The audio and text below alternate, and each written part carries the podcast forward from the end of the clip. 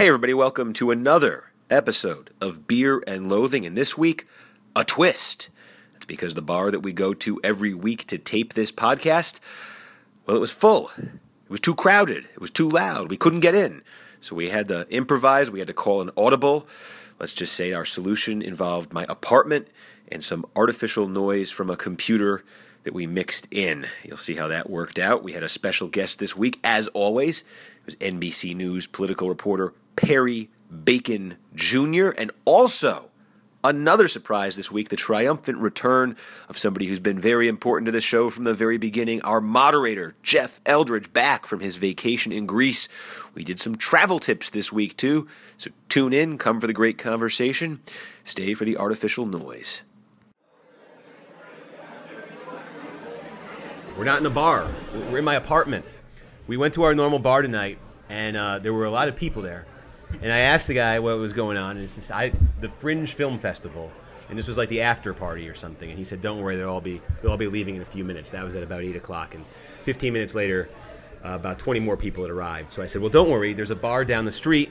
It's always empty. I'm going to go down there. I'm going to tell them what we're doing. I'll say, hey, I got 10 people. We're going to come in, buy some drinks, do a podcast. Is that cool with you? So went down the street, and the good news was the bar was just as empty as I expected it would be. The bad news was uh, it was empty because it's closed till October. So we, we couldn't get into the backup bar. And, we, uh, and then I improvised and I said, well, you know what? Let's go to my apartment. It's right around the corner. So that's where we are right now. You people on Meerkat are getting an inside look at my. Uh, and they're laughing because it's incredibly unimpressive. um, but um, so we're gonna do a couple things on the uh, on the show tonight. Uh, we have a special guest who I'm going to introduce in a minute. We're going to talk all about politics and the media, and we're going to do icebreaker questions and all these fun and exciting things with him. Uh, but first, little exciting news for you. If you've been following this podcast from the beginning, you've noticed over the last few weeks that something is missing. More specifically, someone is missing. The glue that has held this broadcast together from the very beginning, our moderator, Jeff Eldridge. He takes all the questions on there, he filters them through, he reformulates them if necessary. He keeps this thing going in so many ways.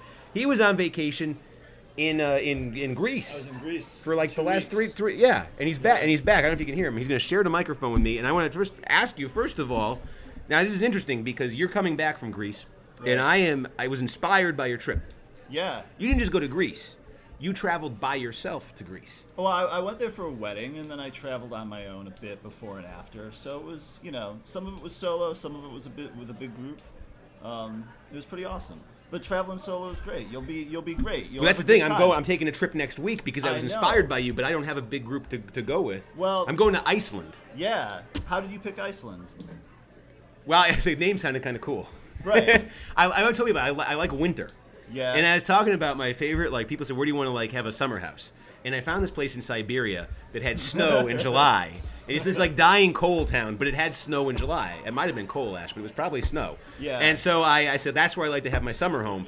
But you know, Russia and the U.S. don't get along too well right now, so I'll settle for Iceland. They said the average temperature in August is 55. Yeah, I checked it out. That means if I get lucky, it's going to be like 45. that'll be perfect for you. So I'm looking forward to Yeah, this. it's gonna be great. You can wear a hoodie and some baggy jeans. You'll have a great time. I'm gonna go to one of those. I'm gonna go to one of those mineral spas too. Yeah. There's like they're formed from like volcano residue, and then there's like uh, and they're open late at night, and you go in the water, and it's salt, so you float, and it like takes it adds two years to your life. Everybody loves it. It's supposed to be beautiful. I've never heard anyone say anything negative about their trips to Iceland. Uh, there's a great Michael Lewis essay from a few years ago. He got in a little bit of hot water afterwards because they thought he exaggerated. What did he do? Well, they thought he exaggerated the eccentricities of the people of Iceland, and he had stuff about how people in Iceland believe in, in gnomes still, and it was. Is that true? Uh, uh, well, Do I have to believe in gnomes? Apparently not. There was a backlash from natives to Iceland saying that Michael Lewis simplified a lot of their quirks and overstated it. But um, Is there anything else? You're much more worldly than me. Is there I'm anything else I, I need to be? Well, the, my foreign travel to date consists of the maritime provinces of Canada. yeah, it was very it was very shocking when you announced that you were going to travel abroad because I like. He originally, we were emailing. You said you were going to take a flight to LA and then drive cross country. That was the on- first plan, on yep. your own for six days, which sounds to me like hell. I couldn't imagine six days driving on my own. I was gonna say six days driving with me or six days driving. I, uh, okay. So I mean, you too. You would. Be, I, I would be in a car. Oh, I'd have all for- sorts of uh, trivia to share with Oh, you on the, yeah, on the way. no, there would be a lot of lot of stories. I'm sure. college nicknames. We'd all We of them. could Everything we we, could cover passed that. Um, but Mexico yeah, Lobos. and then I was like, dude, you have a week off. You should go abroad and do something cool. And immediately you, you type back Iceland. So now you're expediting a passport. You're Oh, that's what I have to do. Just, I mean, this is Sherry. This is the reason we're, we're asking about this too. We're talking about this right now. We haven't asked you anything yet, but this is the reason I'm talking about it. Is send in throughout the hour travel tips for me. That's what I kind of. I don't travel that much, and I, you know, I get kind of cranky when I do. But so what I have to do tomorrow, I'm going to wake up at four in the morning tomorrow. And I'm going to go stand in line. If you get there at five in the morning at this expedited passport place here in New York City, you can get a same day passport. I don't have a passport; mine expired years ago, and I haven't traveled abroad since. So that's what I have to do first thing in the morning is get the get the passport. Any any final travel tips for me, Jeff? Your you you know luggage tips? Do I like um, you know, wheels on the bag or something? Is I that mean, the thing? I saw up in the air. if you got one of those bags, if you got one of those bags, um, it, it, it won't hurt. But you know, Reykjavik's supposed to be a great town to go out in because apparently people stay out like all night and it gets really rowdy. It's a small town, but apparently people really go out there, and I'm sure a lot of people there are going to speak English. You know, Northern European countries, tons of people speak fluent English. You won't have any problems with that, and try to be friendly and make make new friends. If you if you want to go, if you want to go, to I'm the- good at that. yeah, if you want to go to the bar and have a beer and someone starts talking to you, and feel free to engage But them. what if it's one of the rowdy? What if it's a, a an Icelandic hoodlum? That's like all the more fun to see where to see where it takes you. And I'll be I'll be watching the questions and comments tonight, and any advice or stories, anecdotes, good things that Steve should know for his journey, I'll pass on. Let me know. Any Iceland tips? I already got ripped off on the plane tickets. I found out. If you go to Boston, you get them for eighty percent cheaper. I found that out after I hit send. Anyway, one lesson learned. So let me introduce tonight's guest. While you guys think of your uh, your travel tips, tonight's guest, uh, first of all, has probably traveled more than me, but that's actually saying absolutely nothing. Uh, but if you have watched even a few minutes of NBC News' coverage of the race for president, then you surely have seen tonight's guest before. Perry Bacon Jr. is a senior political reporter with NBC covering all things 2016. And if you're an early riser on the weekends, or if you fall asleep watching Lockup and wake up with MSNBC on sometimes in the middle of a Saturday or Sunday morning, then you have probably also seen him on my show, where he is one of our regular and one of our favorite panelists. Before joining NBC, Perry was the political editor for the Grio. He also reported on politics for the Washington Post and Time Magazine. He is a native of Louisville, Kentucky, but he must not have had great the grades to get into Louisville University because he actually went to college at Yale.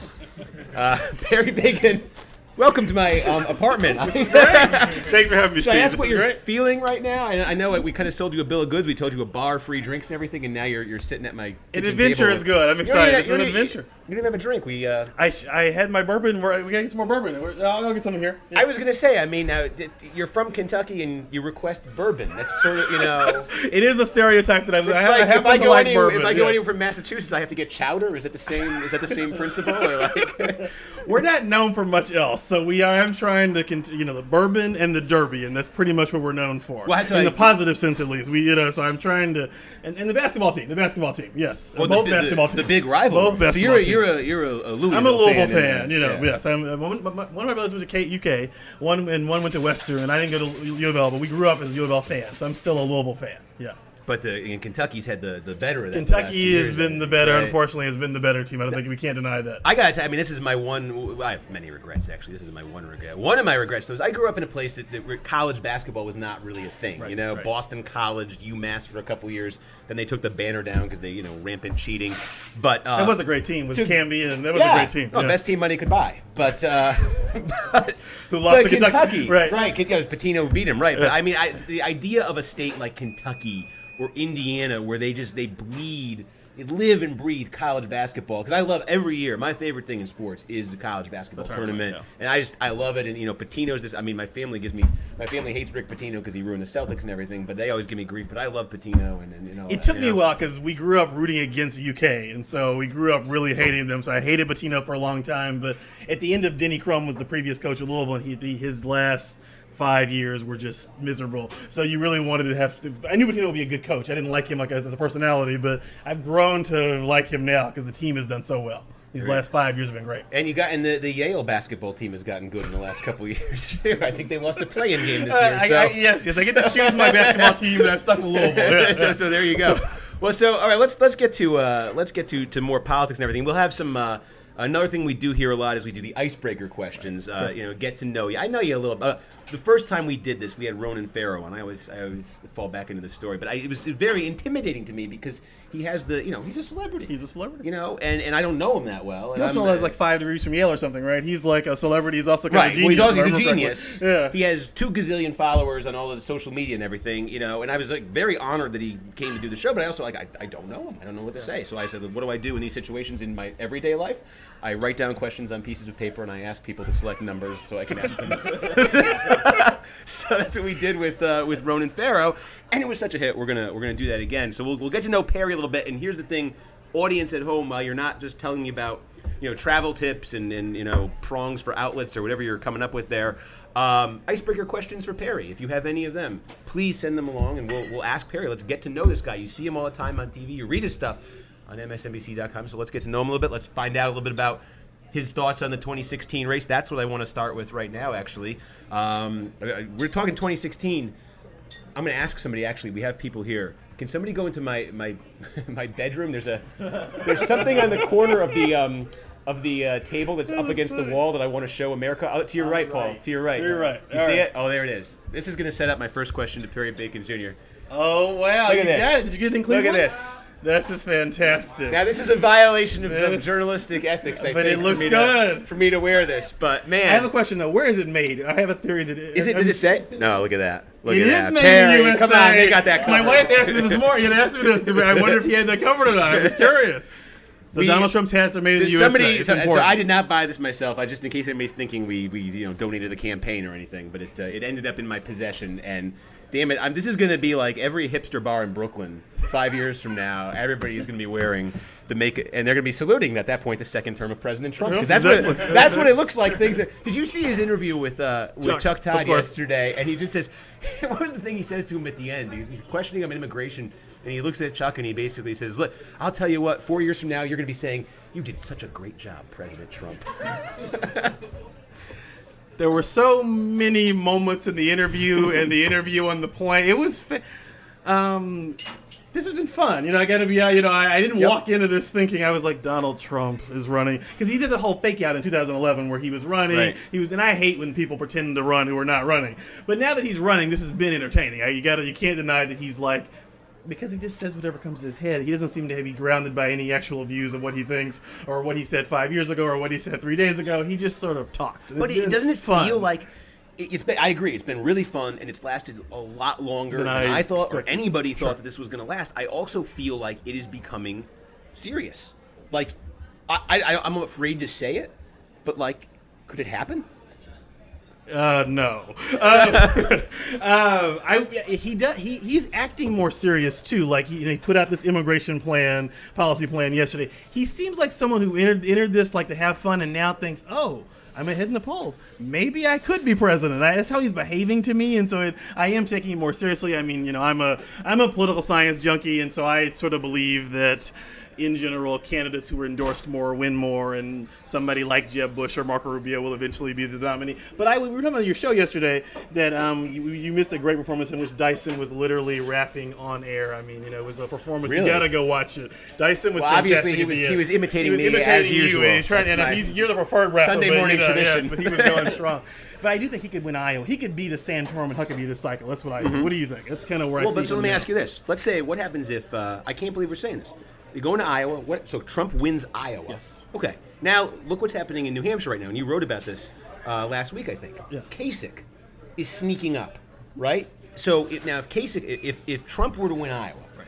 and Kasich were to win New Hampshire, I think the first thing that that means is Jeb Bush is done. I think so, right? too. Mhm. So Jeb, so now Jeb Bush is out of this race, right? Walker's out because Iowa's got to be his thing, right? So Walker's out, Jeb Bush is out. You got Rubio, Trump, and Kasich. That's what you're reducing it to. And I kind of feel like, does Kasich become what John McCain was in 2000? Mm-hmm. He's every Democrat's favorite Republican. And so all the press loves him, the Democrats love him. Oh, he's so reasonable. Oh, look, he's different on immigration, exactly blah, right. blah, blah. And because of that, the base, South Carolina, says no way. Does he become?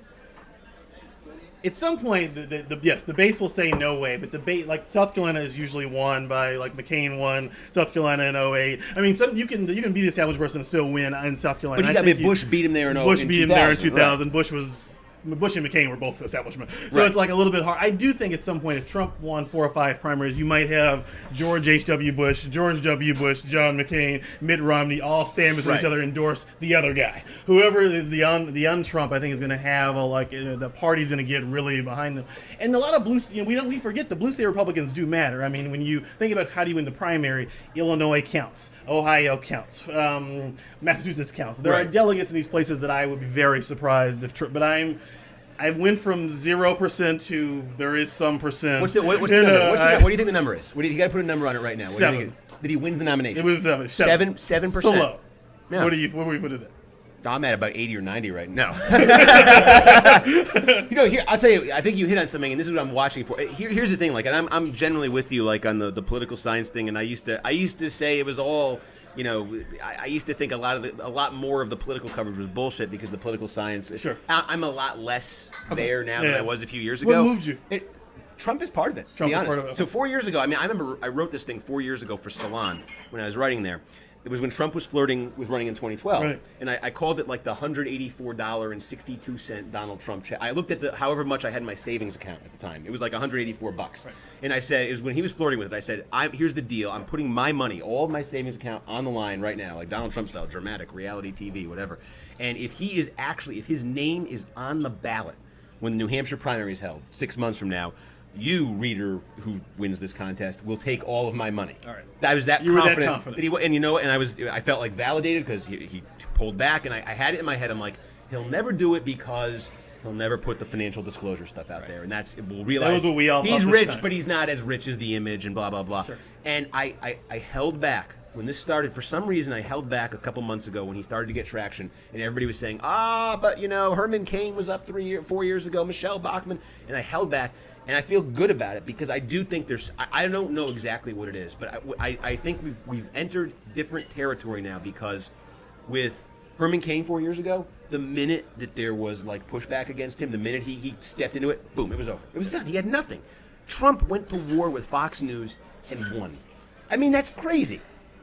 Beyond who's winning the election, that's been the most amazing story of the primary. That I thought when the Fox Fox News basically, let's be honest, Fox News is the establishment of the Republican Party. They win in the debate. We're going to take this guy down. The first question, not take down in the sort of negative, take this. So they really want to challenge him. First question: Who's going to run in the third party? Everybody knew that was a Donald Trump question. Megyn Kelly reads this. He, he ter- says some terrible things, so I would we should acknowledge that. And Megyn Kelly has this qu- like, what I thought was a very sharp question. And I did think I thought Fox went at went, went after him in the debate. I thought he was right to make that point, and I figured once he made those comments about Megyn Kelly, he would plunge into nowhere. Instead, Megyn Kelly is taking a vacation, you know, in the terms they use, and she's Right. off work. And Trump has been on Fox several days since then. Sean Hannity kind of mentioned, oh, you had a, you know, he kind of avoided the whole Megyn Kelly issue. Trump won again in a war against where Roger Ailes basically sounds like called to apologize to Trump. And I've I never- I've never seen it. Yeah. Roger, I never like the president of the United States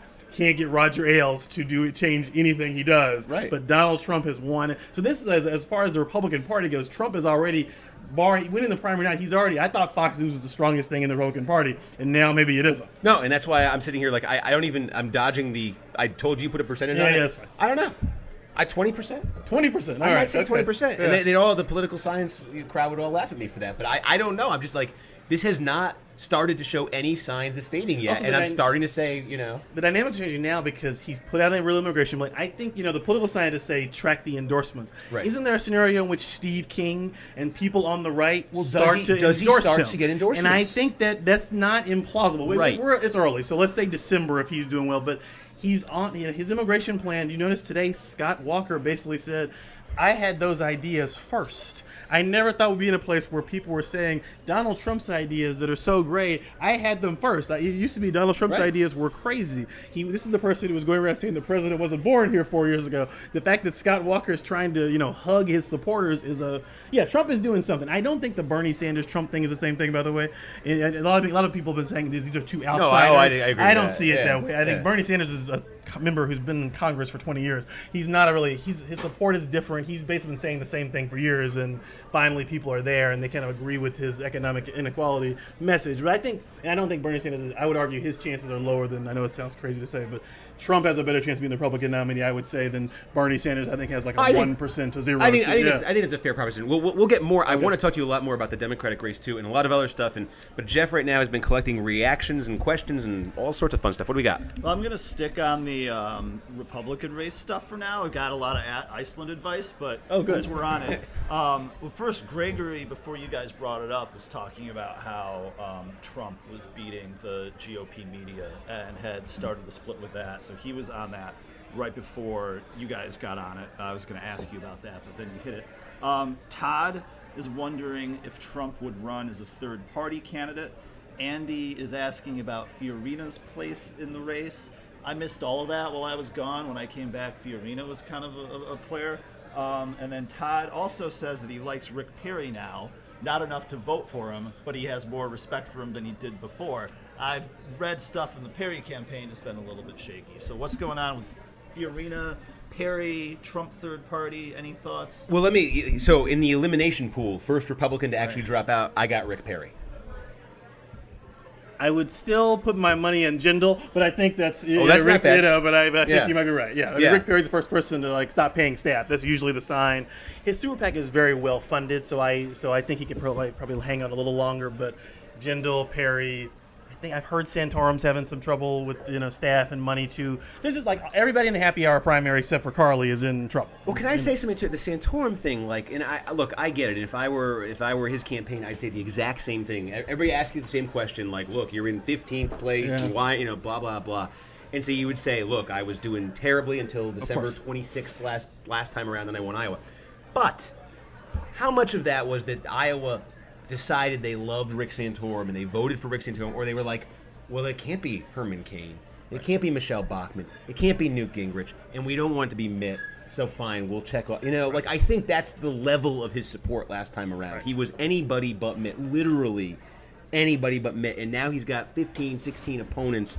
And I just, I, so I, I'm skeptical he's ever going to get that. yeah, for Iowa, I feel like they have to go through like Trump, Walker. I think Ted Cruz is kind of a dark horse to win there. I think Rubio could win there. I still think they're going to go through all four of those people. Huckabee, I think, he has more Yeah. support than We I think. about you know, yeah. he did really well, and he was more popular than Santorum. I think, yeah, I would agree with you. Santorum is right that national polls don't necessarily tell you a lot. He's wrong to suggest, you know. Republicans have kind of Perry and Santorum in the same place. They had a chance to run before. People looked at them closely. There's 15 new candidates. You know, My phone was just ringing. Uh, hopefully, the, is the broadcast still going? Little, little technical. Okay, yeah. Please don't call me if you're watching at home. Now you went to the. Now I did not go to the happy hour. Were you? I mean, you. So what did you? I, I thought Carly was fine. Oh. I didn't think she was like, you know, Socrates. I mean, I found the coverage of it to be a little much. Carly was so impressive. Socrates Fiorina. the Republicans want her to do well because they want. I think the incentives of the Republicans they want to get a woman in the debates, the, in the ten top ten. So yeah, I was out there and I watched. I had I, the the, the um, kids table debate, happy hour, whatever you want to call it. I had, I had a couple of reactions to it. First was this: if you remember. The uh, a lot of pictures were circulating online during that of the empty. This is the Cleveland Cavs arena, Right. vast empty arena. There's like 42 people. I remember there was a there's a favorite. Uh, I say like college basketball. When I was a kid, there was a, a measles outbreak at, at a college in in the Northeast. So the, Boston University is in this basketball conference. A few others were, and so they they got to have their conference tournament to find out who gets the NCAA tournament. But be, because of this measles outbreak, everybody has to be quarantined. So the players cannot there cannot be fans at the games anymore. So there's this famous, not famous, but it's like a, a you know I know about it. There's this thing, the Hartford Civic Center.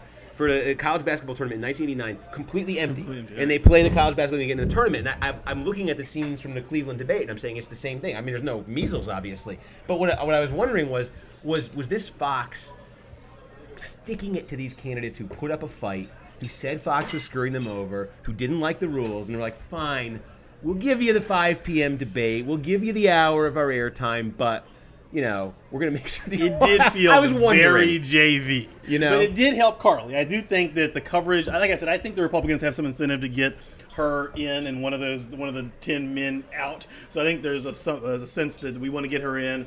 There's no all women on you know all men on stage right now. She's she could be a viable. She's not going to be vice president. Let me. I don't know why I was going to say that, but I mean, but I think Is, she it, could. do, you do you know. say is, is the reason why you say that reflexively the the business record and the, the way things ended? At, Yes, yeah, I think yeah. if someone prosecuted that pretty hard, yeah. I think that would be problematic, particularly in an election where it looks like income inequality way is going to be a big issue, the rich versus the poor. The way she like left with the golden parachute, fired everyone there, that would be you can imagine the ads about you know So here- Jeb Bush and Carly Fiorina, the you know the Mitt Romneys Right. of, of our time, are now the you know yeah that would be problematic. So here's the question: She is she has taken off a little bit in the polls because of this debate. Yeah. I think she'll probably make. So you're gonna do the same thing again with this next CNN debate. Top ten polls, basically the same thing.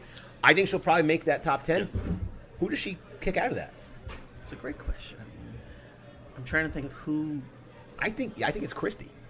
Christie. I would. Both I think Christie, Kasich is moving a little Kasich bit, is and moving. Christie isn't. I was gonna say Walker initially, both Kate, but both Walker and maybe Rand. I mean, Rand, Rand- yeah. right, Rand actually, yeah. Rand and Christie are both behaving like desperate politicians, as if they. And I think they're not getting a lot of coverage. And I think it could be Rand. I think that yeah, because he's got a very small percentage of the vote right now. Also, that debate I watched it. I forgot Walker. You know, I, I've been writing for a long time. Walker's one of the front runners. He could be the nominee. I forgot he was on stage for a while. I mean, he could also be somebody who's out. Although, can I say this? Um, the one who was the most anonymous, the, mo- the most quiet, the, who made the least impact on that stage, I thought was Ben Carson, and his numbers have gone up since the debate, and I can't, I can't I figure it out. Yes, I, I didn't get it. I watched the debate and thought he he the only He even said it at one point, didn't he? Like, oh, you you remembered I was here. I, like he gave know. a great answer at the end about being a doctor, and I thought that was a clever. It was a Right. joke he clearly had rehearsed and then executed. But I mean, but I beyond that, he didn't have a lot to say. He does whenever I go to whenever I go around though. Let's be blunt. The Republicans like having a black person who speaks their language and speaks about their kind of uplift message. I'm not surprised. He's at pretty much at nine percent in every poll, no matter what. He may have just like a core of people who like him, and I Well, is that it- might is be it. So now, is that the Fiorina thing too? To have you have 17 candidates, one woman, one woman out there bashing Hillary.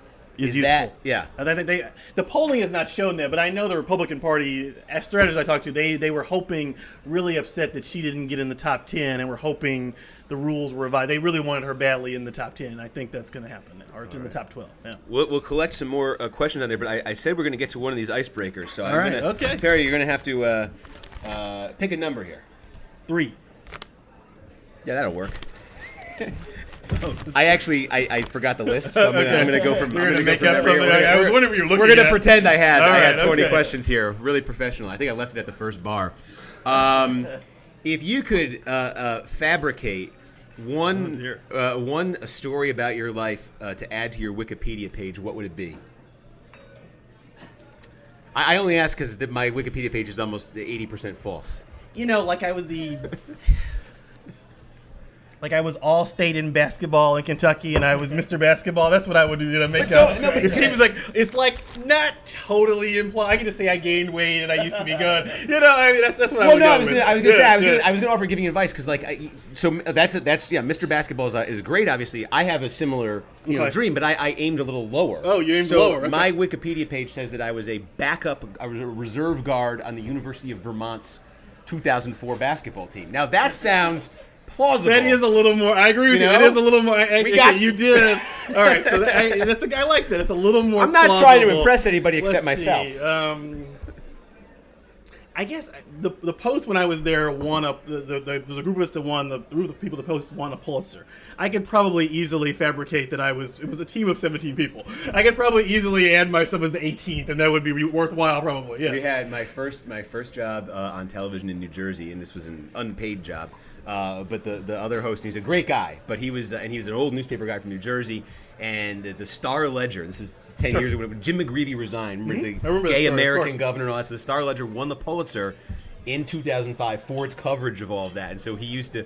Uh, he wrote a column on Deadline. They, they asked him to write a column about, you know, Jim, we hardly knew you. So they won the Pulitzer. I mean, it was like the whole team won the Pulitzer, Right. but on the air for the next year, it was Pulitzer. My Oh, co-host right, was everybody the, was- was the Pulitzer yes, Prize winner, yes. and then I would remind them off the air, and he would remind me I wasn't paid, and it was, and, I, and I- and I knew, and I knew my place. So, That's funny. um, so what do we got from the audience here, Jeff? Any any new Um, stuff? Well, you know, yeah, there's there's been talk about Perry and Christie still going on in the comments, whether Christie even has a shot, what's going on with them. Somebody saying he likes Perry, I think it was Todd again.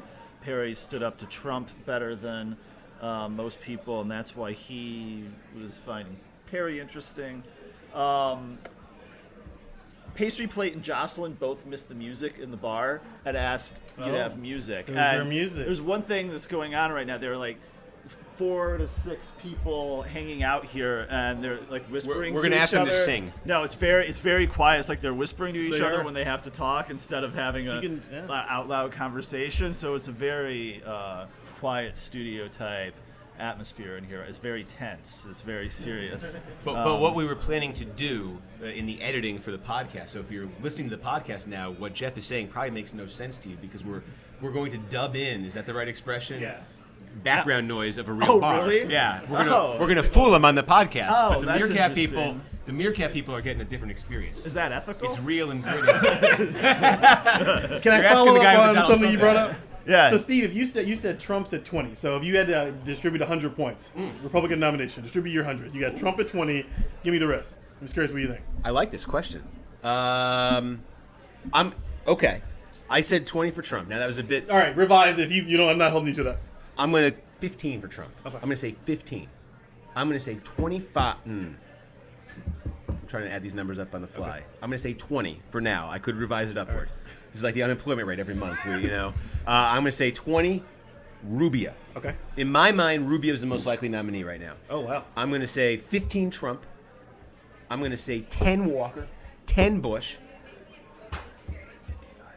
Uh, okay. 5 Kasich, that's 60. And then Field, 40. Okay. No, that's not right because the rest of them, the rest of them don't have a prayer. That's what I. The field Right. being 40, I would No. argue is really high. Okay, no, you're right. That's- I'm, yeah, reducing. I'm reducing the field now by 90%. I'm giving them four. I got to add 36 points elsewhere. So fine. I'll, you know what? Marco Rubio, 40% chance of being the nominee. Donald Trump, 20% chance of being the nominee. Oh yeah, this is the wine talking. Okay. Uh, All right. What, do you, what would you do? This is. I know this is the boringest thing, thing to say, but I definitely would give.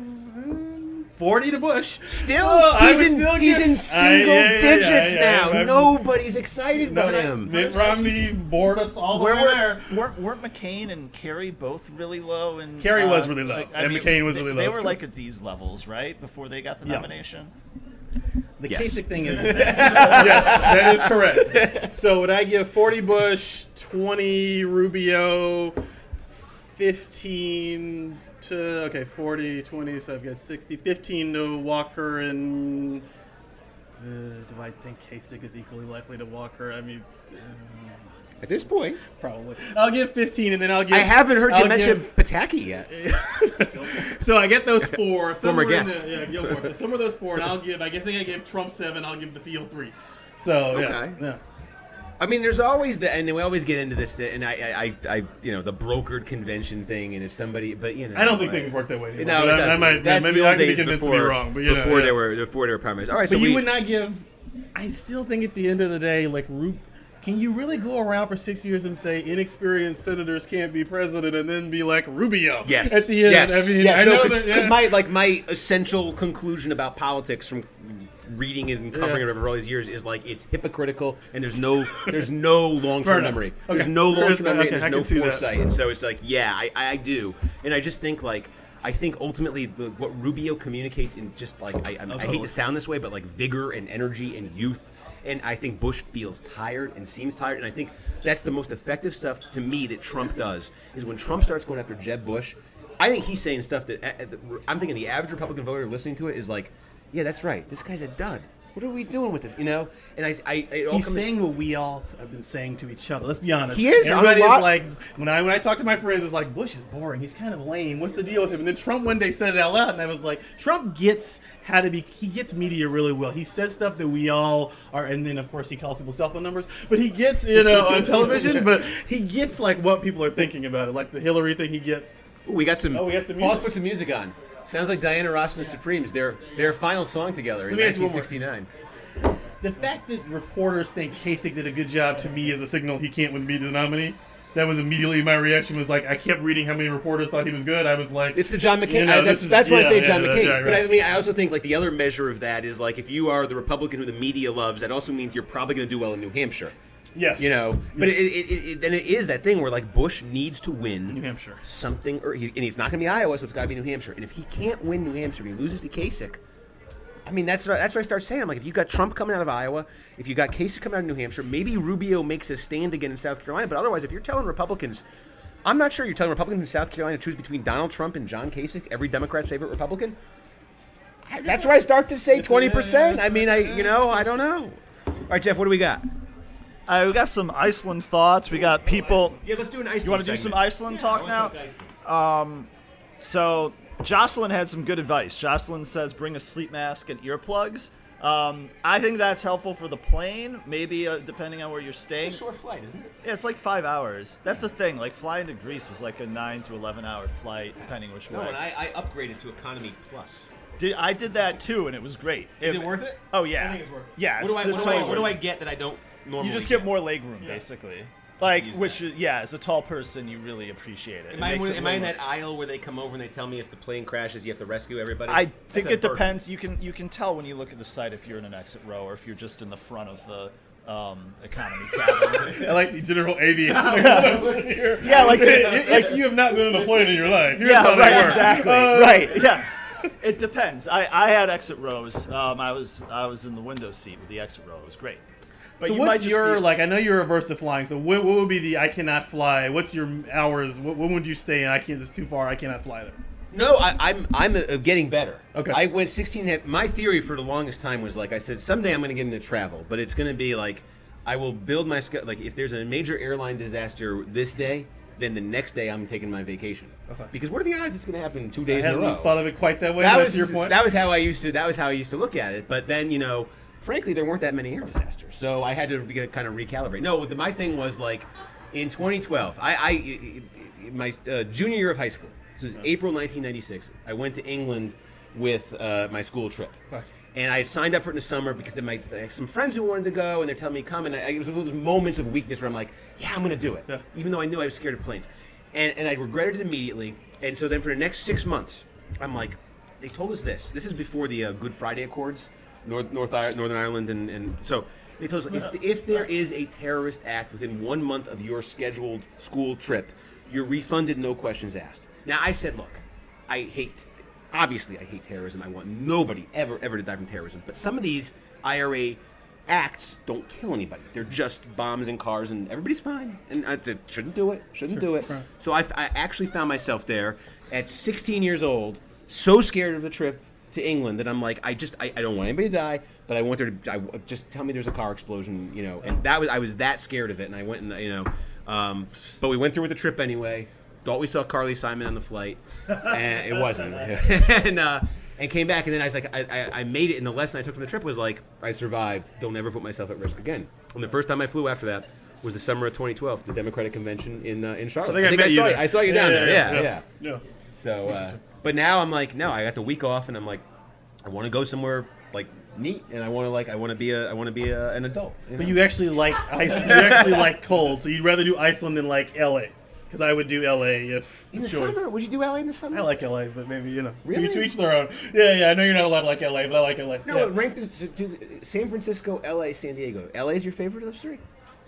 I was only in San Diego once, and I did- um, yeah, I probably I think I rank LA. I have more friends in San Francisco because a lot of people, my friends, have now migrated to the tech company. So I probably would go to San Francisco first to see my friends. But if I was just going, my wife and I were going somewhere, I would prefer LA. I think the weather's nicer, beaches are you know a lot of beaches. I, I like LA. I Yeah. loved. I, I was in San Diego last year. I flew. I loved San Diego. San Diego's great. It's and I did. I. I uh, when I finished college, I saw some of my friends from high school. They were living in Berkeley, and we did. I did the Bay Area for a couple weeks. Oh, man, I loved it. I like all the- I like all those places. LA, I couldn't stand. LA, didn't like LA, okay. Well, so the, my thing in LA was I went out there with friends after college, and, and they were like they wanted to do film. We were, they were film Sure. majors in college, and they said, "Come along, we'll you know."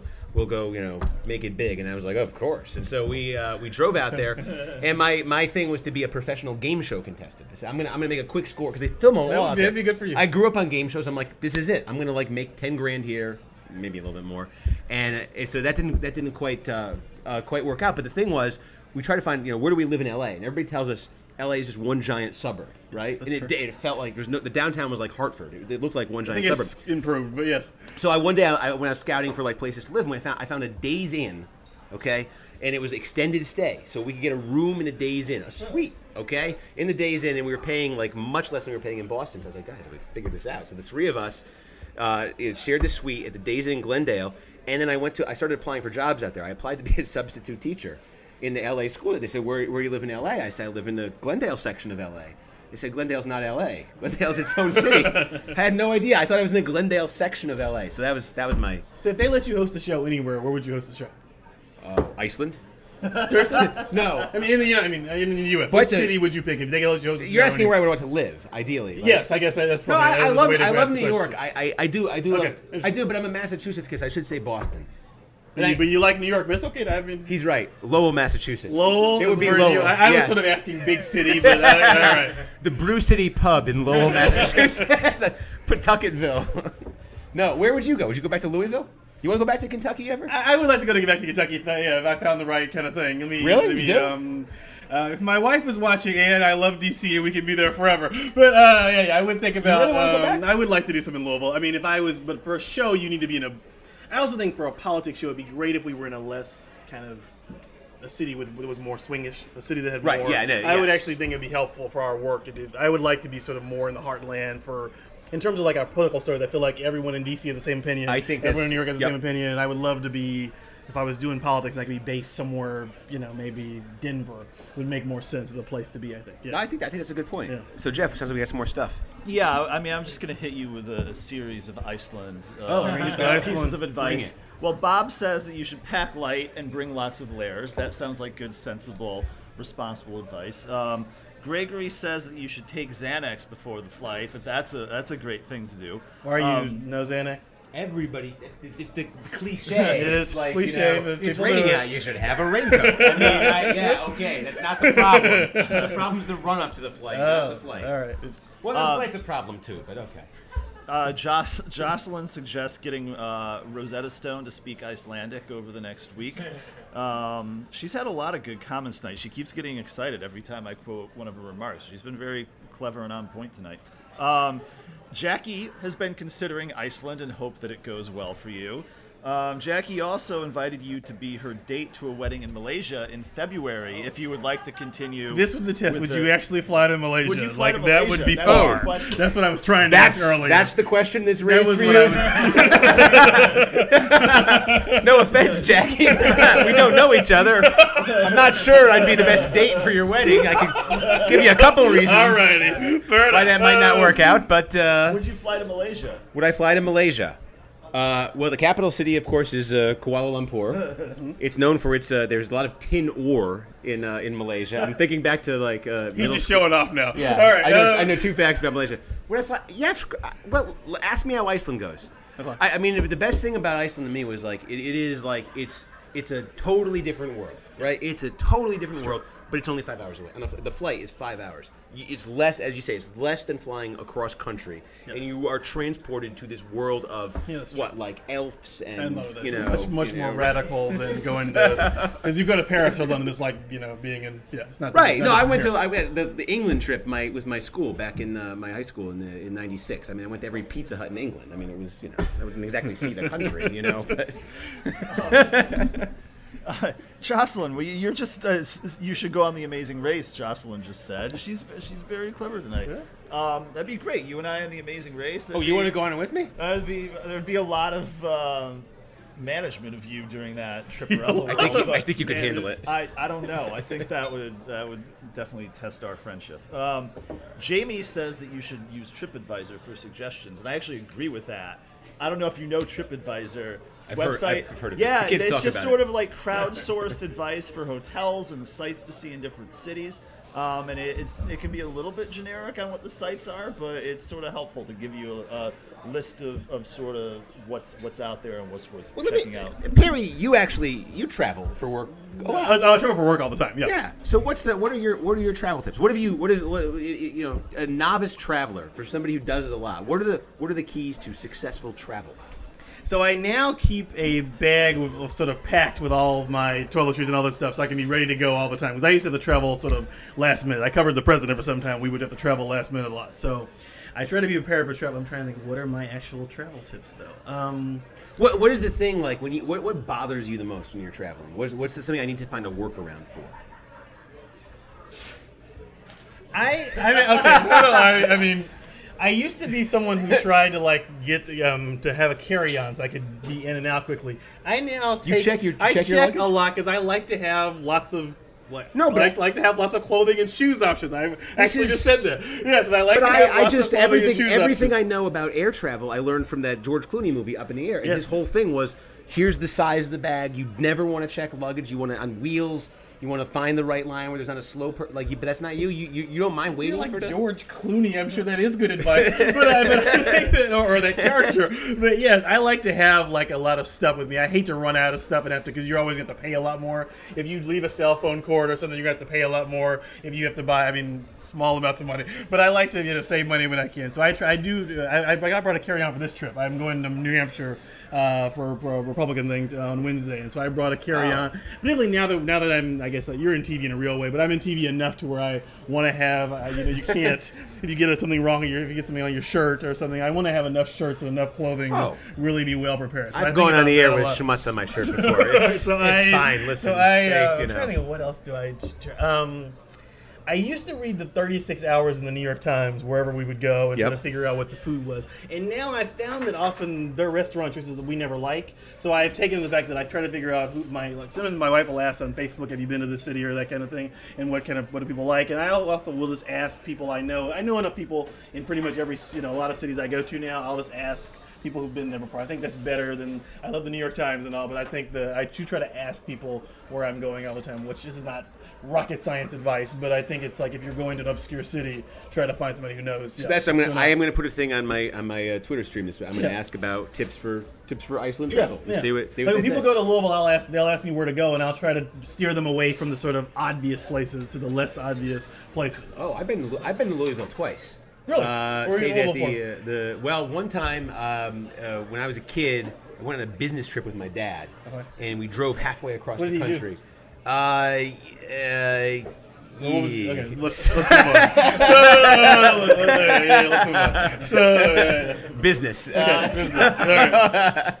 So we, we drove halfway. We had, we drove halfway across the country after like Iowa. He had a, the client or something out there, and we turned around and we came back through, and we ended up in Louisville. I remember. I, remember, I didn't really get to see much. And The second time was because of my fear of flying in You know it's 2008. Louisville when you go there, though. So those, these are the pronunciations I need to like. Right, I insult people in Oregon because I say it's, it's Oregon, but I say Oregon. It's not Nevada, it's Nevada, Nevada. and so it's Lou. Uh, Yeah, if you go Louisville, Louisville. Louisville, Louisville. Louisville. No. Uh, all right. Do the people? But so but there's that. You talk about that rivalry, that UK Louisville rivalry. Lou, Louisville. You're fine. You know what I mean. Got do, the, do the UK people to like troll you? Do they just say Louisville? Do they do they say it No, they don't do that. It's more like more like. A, but I've noticed the thing when when Louisville's team is good, the announcers know to say it right. You know, like Dick Vitale always said it right, but now the he like, did? you know, Really? he's He seems oblivious. From, no, no, he knows that kind of stuff. From the moment I, you know, actually I went to a game. with my brother got a picture with him. In fact, he was a super friendly guy. I can we see went that, To a game, and. I was I was Yes. actually very impressed. Like I was a big line, and he was. You know, some of the politicians you walk up to them and they're like kind of jerks. You get a picture with them, but Vitale was very friendly. He pronounced Louisville right, so I was impressed by that. But yeah, you were there twice. Go ahead. Let me, let me ask you another uh, icebreaker question. 'cause we have a few of these, and right. uh, I've You're lost my I've lost take- my taking script. we have a few more. Pick a number. Seventeen. Here's the script. Here Oh, here's go. the script. All right, now I got it. Okay. Doesn't help. Uh, I, I remember the questions I wrote down, though. Here we go. Right. Here's one of them. You, according to uh, an online source I read earlier, once appeared, or perhaps more than once appeared, on the Larry King live show. What was Larry King like? yeah, you're on the Larry King live show. I was not in the studio, so I was remote. So it was after the um, I you know I got really lucky. I was I um. It was after the debates in the 2004 election. So like I got on. This a is couple, Kerry this is versus Kerry Bush. versus Okay. Bush, and um, I don't know how they found out who I was even, but I ended up getting booked for their show. I worked at Time Magazine, then. so I got so I was on, but I feel like I said basically one thing. He asked a convoluted, long question I understand, and I spoke very briefly. And then I, I think it was me and Dick. Is this like being on my show? I, I talk a lot on your show. People are always like, "You talk even faster than Steve." You know, usually the feedback I get. But um, so it was I was sitting beside Dick Gephardt. That's what I remember most. And he was kind of like basically like, "Who the hell are you?" And that's what I asked. He was like, "Hello, I'm Perry." And he was like, "And you do what?" And how he asked me then how old I was, and I was like 24 then. So it was like a little bit embarrassing to tell. You know, Dick Gephardt was running for president that year, Right. And had just lost, and he was the House Majority Leader. So it was a big deal. I was seated beside him. I didn't get to meet Larry King. And his, and his, and his question to you is, how old are you? I looked like someone who might be 24, so he did ask me that. You know, so it was. The fine. rumors were true. the rumors were true. You were Yes. indeed Yeah, I was 24. indeed 24. Well, you you also covered. I saw this. You um, uh, in 06, so uh, Democrats won back control of Congress in 2000, the first time in 12 years. So I was I covered Congress for roll call in, in 05. Surprised I covered didn't meet then, even though Right, I covered. Well, I covered. How, I was a, uh terrible reporter, but um, but so you you covered Pelosi at the same time I covered Pelosi. Yeah. What do you What did you make of her? Um, I remember I, I went out and I did this profile with her, so I spent several days with her, and somehow I get her. She got comfortable with me, and I'm not totally sure why. That's saying And something. so, she yeah, rarely gets comfortable. Very anybody. Yeah. disciplined normally, and she gave me this quote, of, and she said this thing to me about how all these men in Washington disrespected her for years, and she at the end said, "Anybody who knows me knows not to mess with me." And as soon as she said, it, I was like, "Gold," I mean, because that became like the lead of the story and the headline. And she gave a bunch of quotes about how she felt like she'd been disrespected in the past, and and people had sort of talked about her, made fun of her makeup and her eyes, and things we would probably say today are sexist and would be more condemned as that. I thought that she kind of got. I always thought she she understood like I mean, I mean I'm not give a lecture here, but she kind of understood the political polarization earlier than probably I did mm-hmm. and the rest of it. This is the time when Obama had given that speech of "We're all gonna come together, the blue states." She didn't. She liked Obama. She didn't believe any of that shit though, and she was like very explicit about like I remember in that year there were I was, I was talking to some Republican members who said like remember Chris Shays? Yeah, he was moderate, yep, moderate Connecticut, from Connecticut, and yep. he had been he told me that and he had heard from Democrats he wanted to work with some Democrats on some bills and Pelosi told them in no sudden sudden terms you will not work with Chris Shays on any bills that'll make him seem by more bipartisan Just wanted he to beat might him. win we Just want wanted to to get beat him, him. out and I think they didn't actually beat him that year they beat a bunch of other Right. Republicans they beat him in 08 I think but they beat him in a bunch of, and I thought she was actually didn't get enough credit for being actually very smart and tactical at politics She was. I mean, the thing when I was there that struck me was like, because I, I I went down there and the two top Democrats in the House were, and they still are, Pelosi Steny. and Steny Hoyer from Maryland, and it's this crazy story. If anybody knows it, it goes back literally. These two people, Nancy Pelosi, I think is about seventy-five now. I think Hoyer's seventy-six. They have a rivalry that goes back fifty-five years. They were interns. In the office of the senator from Maryland, Daniel Brewster, in like Pelosi's from Maryland, even 1960. though she- right, Pelosi's from Baltimore, the daughter of a mayor. Hoyer's this guy who always a political animal, and they interned in the same office like 55 years ago. She moves 3,000 miles away. Their lives connect again like 35 years. It's crazy, and they have this rivalry where like you know, this, this like five year fight to be the Democratic leader, and Pelosi wins. Pelosi beats Hoyer, and I got there right after that happened, and there so it was still very like it was very raw still, and I and it was very sensitive. But the thing I remember too was like you would cover them, and the difference was like every every Thursday Pelosi would have her press conference, and uh, and every or every Wednesday she would, every Thursday Hoyer would, whatever it was. So hers was she would be in like a holding room off to the side, then she would walk out, and there's a podium, and she'd read a script, and you'd ask Oh, her you're right. questions, Madam Leader, this this, yeah, and right. very very regimented Yes. answers. Okay, that's the Pelosi press conference. The Hoyer press conference was, come on in, guys, sit down on the couches, roll up the sleeves, turn the recorder on, and he just shoots the shit with you for like an hour. And it was this kind of thing where I, I- know there was I was aware of this on, like online because the, like the Daily Kos thing was just taking Yes, off and like the yes. Netroots and the Netroots loved Pelosi and they hated Hoyer because Hoyer was you know the corporate DLC he Democrat. the Bill Clinton But I was like, man, if you are a reporter here, Hoyer's giving you everything you need, and Pelosi's giving you nothing. She was very disciplined. She would, and she was very into alliteration. She would say the culture of corruption, which she had these same. Remember that she had these same phrases. She was really, she's really Right. not a very skilled. Steny Hoyer looks like, and I asked him this one day, and he kind of chafed, but his office. Kevin Spacey's office looks like it's modeled on Steny Hoyer's office. never- I and, never and thought the Kevin that. Spacey character acts a little bit. Steny Hoyer acts a little bit like not the not the killing people stuff, obviously. but, but Steny Hoyer kind of talks and behacks and looks and looks a little bit like carries him a little bit like Kevin Spacey does. I brought this up with Steny Hoyer one day. And I was like, "Have you watched House of Cards?" And his press person laughed and was like, "I see your point." And Steny Hoyer like was like, "I've never seen that show," and I was like, "Really?" Oh, come You on. know, I know Oh, I didn't come buy on. it. You know, yeah. because- Come yeah. on. So, what's your favorite of the political? So, House of Cards, Veep. Mm. Um, Let's see what else. West Wing. Do you know what a sword subject this is with him? You don't Yeah. like any political? I don't No, well, I I mean, so I'm I'll. I'll give you the quick version. But All right. like House of Cards, my problem is you just alluded to it. The Kevin Spacey character, as the show begins, is the Democratic whip. Yes. He's responsible for counting votes. They tell us that the Democrats have exactly 218 votes in the House. You need 218 votes to pass anything in the House. He murders his 218th vote. What the hell kind of a whip would murder his All right. 218th? Good point. So that was my right, that was my with House of Cards, among other things. The, Okay. the dog killing also, you know, I didn't Yeah, like that. sure. Uh, Veep, I, look, I think Veep's a harmless show, but I never really, I never quite got into it. I, I, it's probably my favorite of them by default. Sure. And then West Wing, I mean, look, I said the thing about the West Wing to me is like you, you can live your entire life. You can go to like the elite schools of the country and everything, you know, uh, like Groton Dunstable Regional High School where I went, you know, and, and you may meet one person who is capable of thinking as quickly and talking in, in these Oh, soliloquies, see. and every fucking person on the West Wing delivers this like Shakespearean soliloquy on cue, and they're so ironic, and uh, you know, they're like hipsters, and I, you know, it's too much for me. It's too much. I do think when I first started, I you know when I first got to Washington, I thought I was going to meet people like that. Did you ever meet anybody? Yeah, so there's some smart people in Washington, but they're never like they're never like smart and charming and quick and really good looking. Right, You know, what right, I mean, right. you know, I mean that's like you know, like you know, Dan Pfeiffer's a smart person. You know, the White House people are smart, but it's not like, and they they do see around corners, and occasionally I don't. I would say, and the president himself, I was in one meeting with him, and he actually did, you know, I did think, wow, this person has really thought about things in a way that most people have not. But I don't, yeah, but the, the day to day, yeah, day to day, no, it's not like that. Yeah, I just, I just, I'm like, just somebody on the show for once say, um. That's that's all I ever. That's all I ever want. Did you watch the end of it though?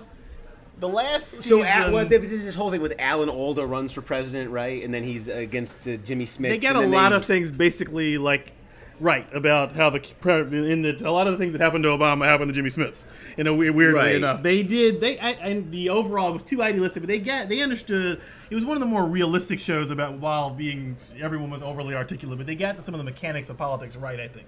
In a way that Veep does too, in a way that but House the, of Cards but the. Martin, the Martin Sheen character was also, as I understand, it, he was an anti-abortion Democrat. I don't think it's possible. he was an anti. I think he was the way anti-abortion like Harry Reid is. Ooh, that's true. Well played. Jeff's got some more stuff.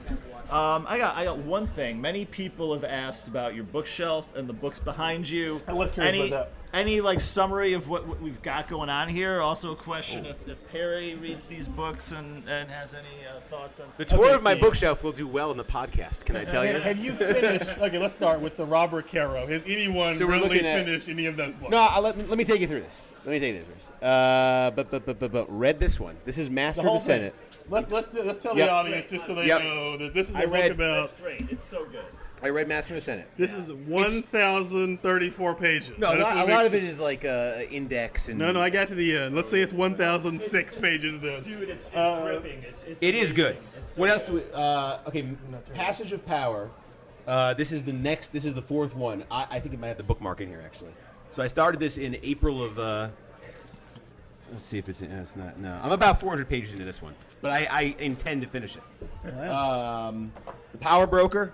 This is I a read the Power seminal Broker. Did you read the Robert Power Moses Broker at. Yale? I got assigned to it when I was in college. Yeah. I'm about. I'm on page 14 right now, uh, but I bought it in 2006. It's. I, it's such the detail. Oh, that that he was- the- goes the into- detail is he's- amazing. I'm reading the history of like his great aunt's husband or something Yeah. right now, and I'm like, I, you know, fast forward to the parks, you know.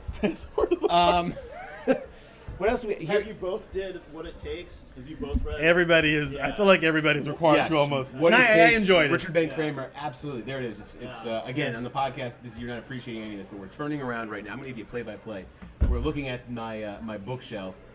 Is there anything else here that I want to like call This, attention? this Oh, you did not. I love this. You did not. This supposed to be a great book. here's one called Paris 1919 by Margaret Macmillan. Again, the bookmark is still in it, so I can tell you what where I am. This is page 318. You got deep. and this is a uh, this is my daily. Uh, the bookmark is actually doubling as my daily diet program from 2007. Oh. so that's Oh. that's what this is from. But um, yeah, What it is the what it takes era over the era in which you can write a book about the campaign that really like what it takes was not like the, the Halperin books, the Mark Halperin, John Heilemann books about the 20s, uh, the campaigns. They're very sort of cynical and Yeah. written by political, and the, so the, you can tell it's the Jim Messinas who are being talked to as opposed to the candidate.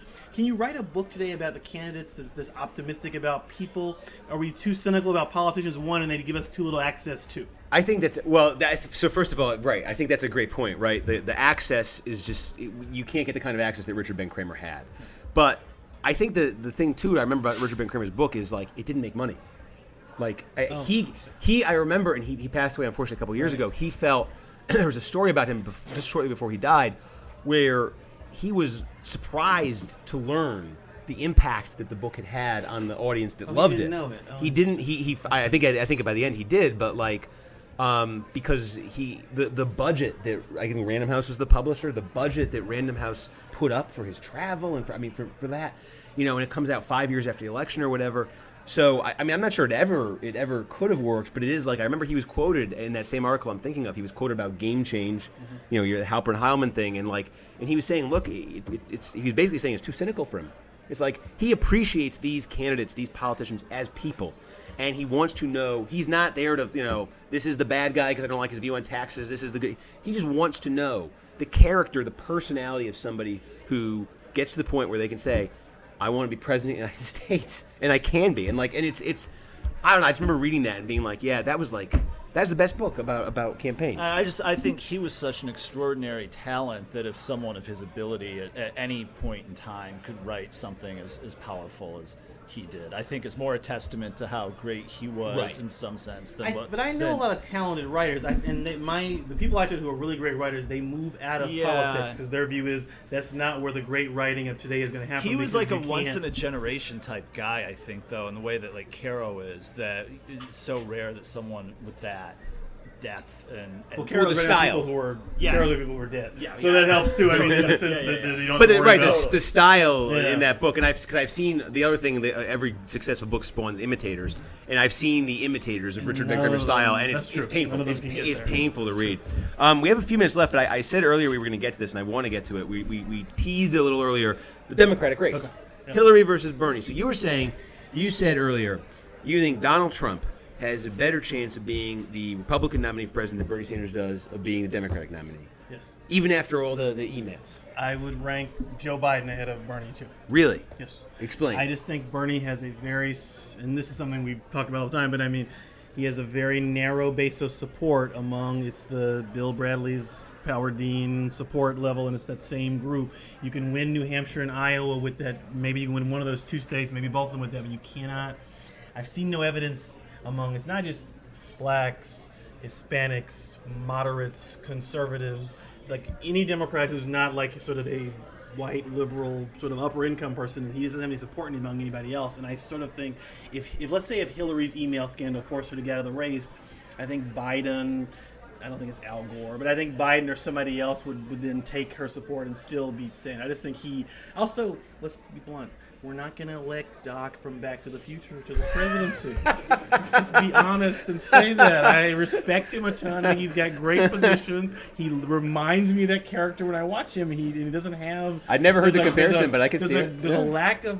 I, I don't think the gravitas word means something all the time, but there's something. There's a lack of something with Sanders that I think makes him kind He of is- unelectable. I think what you're saying is like, I mean, it, it's like it's 1968. It's Eugene McCarthy. He can go into New Hampshire and he can scare the overwhelming Yeah. favorite. Maybe if it I'm all sure happened, like knock out the race. yeah. But if he does, Bobby Kennedy comes in. Joe, Bi- not Somebody. to say that Joe Biden Sure. and Bobby Kennedy are the same, but I because I, the, the, the, here's the thing I think of with Sanders though, and I'll ask you this: like, fine, I, I mean, I take your point. Like the, the the heel is narrow, and you know Iowa and New Hampshire set up a lot better for him than South Carolina, Nevada. All this. Okay, however, take the take that logic out of it because you know in politics when when like when shit happens in politics people stop being logical Yes. so if hillary clinton the overwhelming the most overwhelming favorite we've ever seen blah blah blah all the endorsements loses iowa and loses new hampshire to bernie sanders what does that world look like?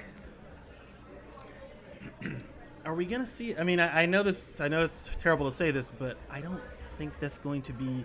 I really feel like if on December, if just let's say when are the primaries this is in February. So let's say on January 27th, Bernie Sanders is ahead in the polls in Iowa, New Hampshire.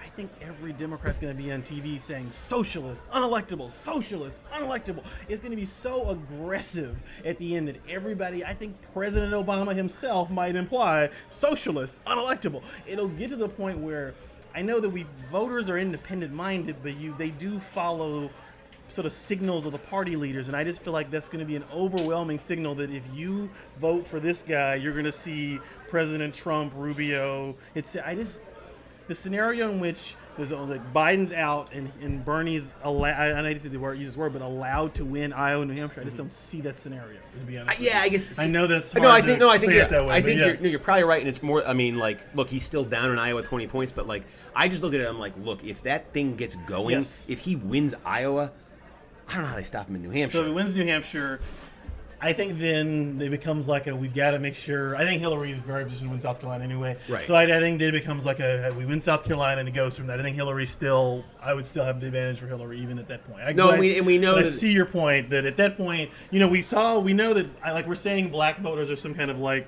they're uh, ironclad for Hillary, but we already know that they're not ironclad for Hillary since she just lost them seven years ago. That's right. You know, where And- they and was win- winning and early was in- winning early in that race, And they, I right. mean, like obviously Bernie Sanders is not black, but I mean, but there is something to be said for the lead. Nothing in politics, like I want to be open about the fact that nothing we, we don't know exactly what's going to happen. Like I see trends and I accept the trends are likely, but I don't. And I think polls are we over we overcover polls maybe, but I still think yeah something could happen that. But if I had to give my 100 points, I would give 80 to Hillary. Only eighty headline. Yeah, that's true. 80 to Hillary, 15 to Biden, 5 to Sanders, maybe. That sounds- maybe something maybe lower than that for Sanders. Do I give some for who is it? Is it more like Kerry or Gore that I should give my other? Oh, you wrote about the Kerry. Yeah, I was on Morning Joe last week, and, and I was talking about this, like the the if it's not Hillary, who is it scenario, and they were mentioning Kerry. I know you wrote. You think there's any anything with Kerry? Who I don't know the audience of the podcast, but there's if you look on the internet, Oh, it's substantial. there- if you look, on, and I'm not sure I should be quoted saying this, but if you look on the internet, there are reasons why I'm skeptical that Gore could be president, and there it's so there's a scandal of sorts about Gore that I think is problematic for him. So I do think if you so you take out Gore, then I do think the problem is if you're if if you're like Gillibrand, Klobuchar, Booker all want to be president and could have run in some scenario. But I think now the scenario where Bernie's pretty far ahead, you have to have sort of a, you know, the comparison I somebody gave me two comparisons last week. They were saying that when Norm Coleman, I mean, sorry, when Norm Coleman 2002 was running against uh, Wellstone, Right. Wellstone passed away. It was not they they then went for who is the person every every Democrat knows, Walter Mondale. So you sort of you, it's the last ten days you just draft somebody in, and that's the kind of person. Or you need somebody like Lisa Murkowski was wrote in and won in 2010. You need somebody who everybody's already kind of knows and voted for. So you got Gore, Kerry, Biden are sort of the obvious people Right. in that. I don't know which one of them wants to run and so on, but I think that's the There's no yeah, there's a- there's an consensus yeah. So and a right a broad person, a yeah. broad a broad base support. Yeah, no, I, I Michelle agree. Obama, if she wants to be president, could be you know it could be Right, there's I'm sure the. Obamas would love eight more Yeah, years of, yeah, of, yeah. of what they've by all accounts. I mean, I guess that's that's the thing too. Like if I, um, yeah, no, if I had to rank him the way you are, I, I, I tend to agree. I may even put it Hillary a little a little higher, A little than- higher, interesting, than than yeah. eighty percent. Yeah, Only because when the FBI starts asking you for stuff, I think that I can't say you're 100 percent the favorite anymore. I, I guess the, the one thing I was that I, The- the I, I mean I learned it a generation ago when Bill Clinton first ran in '92, but it's like you know Clinton. It's it's true. Clintons don't quit, Clintons and don't they quit. just like I mean Bill Clinton could and probably in people's minds should have dropped out at so many points in '92, and he endured and he endured and he endured, and that's the only reason we think of him as Bill Clinton today, right? You know, and he went through an impeachment, he went through all this stuff, you know, and, and Hillary went through losing in 08 and coming back now. I just feel I, so I'm like I, I, I try to factor that in when I'm thinking about this. I'm like. Even if something looks bad right now, they stick around. They stick around, and it looks different. Six All right, gotta later, ask you know? the Marindale question now. Are the Belichicks and the the Belichicks The Belichicks. Bel- Belichick and Tom Brady, Hillary and Bill Clinton? Is there the analogy true? The rules kind of don't apply to them. They kind of think they're above them at times, but they, this, they the scandal is all the media overcovers the scandal, and it's usually not as bad as the media says, and they always end up winning. Well, I mean, I'm from uh, Massachusetts, Yes. so Tom Brady and, and Bill Belichick are two saints. They're heroes. They've they done nothing wrong. every Every law, every letter of the law, you know, and the entire jealous league has ganged up on them and is railroading them in an outrageous way. outrageous way. It's just terrible what they're doing, Perry. Thank you for. Sounds like Tanden about Hillary. Right, right, right. exactly. Exactly. Well, we're, we're going to about to uh, wrap it up here, but let's just check in with Jeff one more time if we get any more uh, feedback from the audience here. Uh, I got I got my trip to Iceland. I want you know. Yeah, I mean, I think I, I I hit all the, the points on Iceland that people share. There's other other names being thrown out about you know people like Amy Klobuchar, people like Julian Castro, people like Deval Patrick. You have a lot of Sanders fans in your stream, as you know, probably. Um, that that was some feedback that was going on. What do you think about Deval? I'm I'm, the, I'm skeptical we're gonna have Oh. two black presidents in a row. Well, I'm no, I skeptical was- of that, but I, I was so Deval Patrick, the former governor of Massachusetts. I was saying for the last couple of years, watch this guy. Yeah. Like this, I think he has the interest in it. I think he could be an interesting candidate. About nine months ago, uh, he left. Uh, he, Oh, he right. left as governor of you told me this Massachusetts. He took a job at Bain Capital. That's probably the That told me right. not happening. yeah, so yeah, but true. before that, I, I and I was saying if not run for president, he could be Hillary's VP. Sure. He'd be qualified for it, all that stuff. But yeah, he took a job at Bain, so I think I think he took himself out of that. Um, well, Perry, this was um, this has been really fun. So, so now you're tell you're, you're going to be in New Hampshire this week. So it's an education forum where I think Kasich, Walker, Bush, Carly, two other people are going to be at on Wednesday.